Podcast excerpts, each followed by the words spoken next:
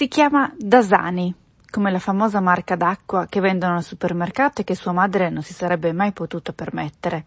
Sua madre che di nome fa Chanel e il motivo è lo stesso. La sorella, nata appena undici mesi dopo Dasani, invece di nome fa Avianna e l'ispirazione questa volta era data alla Evian, un'acqua ancora più costosa, molto più costosa, della Dasani. Gli altri sei fratellastri hanno nomi più normali, ma il patrigno, l'uomo che Chanel incontrò in un rifugio per senza tetto di Harlem e dai cui occhi adulti e tristi si innamorò, si fa chiamare Supreme. È il 2013, a New York ci sono 22.000 bambini senza tetto e Dasani è una di loro. Ha 11 anni. Lei e la sua numerosa famiglia, Chanel e Supreme avevano entrambi 25 anni e due coppie di figli quando si sono conosciuti, insieme ne hanno fatti altri tre, vivono tutti insieme in un'unica stanza infestata di ratti in una struttura per persone senza dimora chiamata Auburn Family Center, poco distante se non del tutto incorporata alle Walt Whitman Projects, le case popolari di Brooklyn che portano il nome del famoso poeta, cantore e padre dell'identità degli americani. Gli americani, quelli che Dasani vede ogni giorno frequentare le sue stesse strade, ma non lo stesso parco, anzi la stessa porzione di parco, non gli stessi locali, non gli stessi negozi, non lo stesso bike sharing, non gli stessi canestri. Lei e questi americani abitano a Fort Greene, uno dei quartieri di Brooklyn che da metà degli anni 2000, sospinto dalle scelte politiche di un sindaco miliardario e lontano, Bloomberg, ha cominciato a cambiare volto in maniera sempre meno integrata e strutturata, in maniera sempre più disuguale e divisiva, quella che abbiamo imparato a conoscere come gentrification. Dasani e quegli americani abitano a Fort Greene, infatti, ma quando la ragazzina passa attraverso i locali e i negozi frequentati da loro, ciò che pensa è la ricchezza appartiene ai bianchi perché non buttano tutti i loro soldi a bere e a fumare. Dasani è afroamericana, così come lo sono i suoi fratellastri, sua sorella, Chanel e Supreme. Loro due, i genitori, alle spalle hanno una lunga storia di abusi, violenza e consumo di droga. I loro genitori, a loro volta, avevano lottato per non soccombere alla miseria più disperata.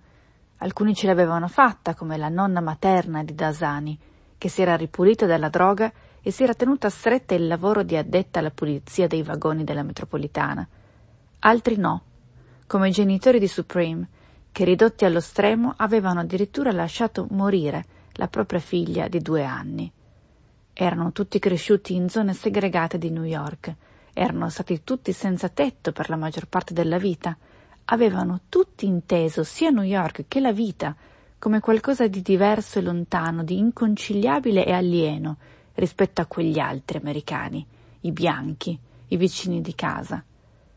Era stato così, almeno, fin quando Dasani non era finita sulla prima pagina del New York Times e persino in un discorso celebre del sindaco che era appena succeduto a Bloomberg, De Blasio. Non possiamo abbandonare i bambini come Dasani, disse. Cos'era successo? Era successo il giornalismo, come spesso accade in questo paese. Nel 2011 la scrittrice e reporter premio Pulitzer Andrea Elliott in seguito la collega fotografa Ruth Framson, di cui sono le fotografie inserite nella newsletter, avevano individuato nella vita di Dasani la storia perfetta per seguire e capire gli effetti della gentrificazione e della disuguaglianza sulla popolazione più povera di New York, da loro definita la città più disuguale degli Stati Uniti. Andrea Elliott aveva così seguito e accompagnato Dasani per 14 mesi fino alla realizzazione di uno di quei servizi del New York Times che fanno la storia, Invisible Child, diviso in cinque parti, che uscì appunto nel dicembre del 2013 e che portò la vita di Dasani all'attenzione di tutto il paese e soprattutto di quella parte del paese che condivideva le sue stesse strade pur non sfiorandola mai.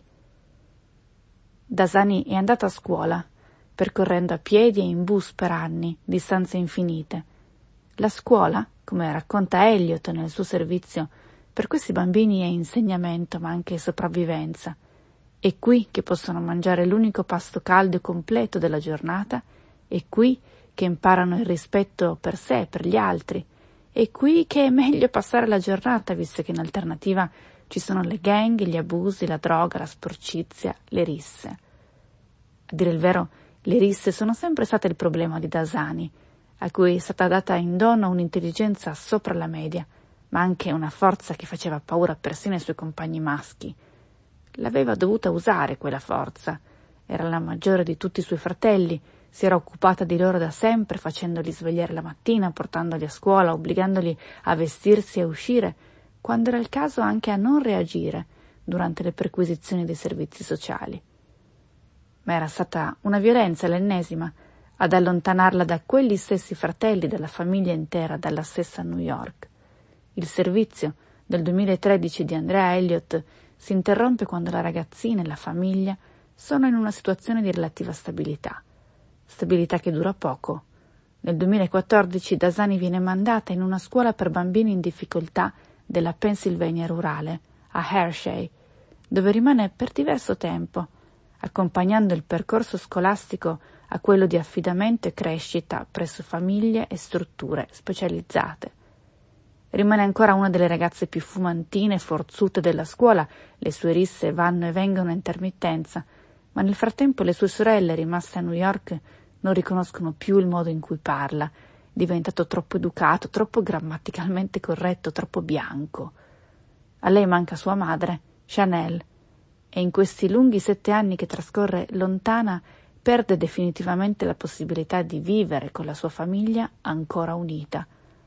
Quel nucleo non esiste più. Chi in affidamento, chi in prigione, chi in un programma di riabilitazione. E se la famiglia si fosse disgregata proprio a causa sua, se fosse stata proprio lei a dare il via alla disgregazione. Risponde ancora una volta Andrea Elliott con quello che in questo momento qui a New York è uno dei libri più letti, più discussi, più esposti in libreria, Invisible Child, Poverty, Survival and Hope in an American City, ovvero la vita di Dasani dopo il servizio del New York Times del 2013. Proprio oggi sono stata a Fort Greene, ho attraversato il parco e soprattutto quell'unica strada che ancora divide i ricchi dai poveri, dove i ricchi pagano 2-3 milioni di dollari per un appartamento e allo stesso semaforo ma dall'altro lato della strada e per un unico ghettizzato isolato, i poveri vivono ancora come la famiglia di Dasani dieci anni fa, se ti va di vedere com'è quell'angolo di quartiere, ho realizzato un breve servizio per Instagram, lo trovi salvato sul mio profilo. Grazie per avermi seguito fin qui oggi. Ci risentiamo l'ultima domenica di novembre, il 28, sempre dagli Stati Uniti. Credo.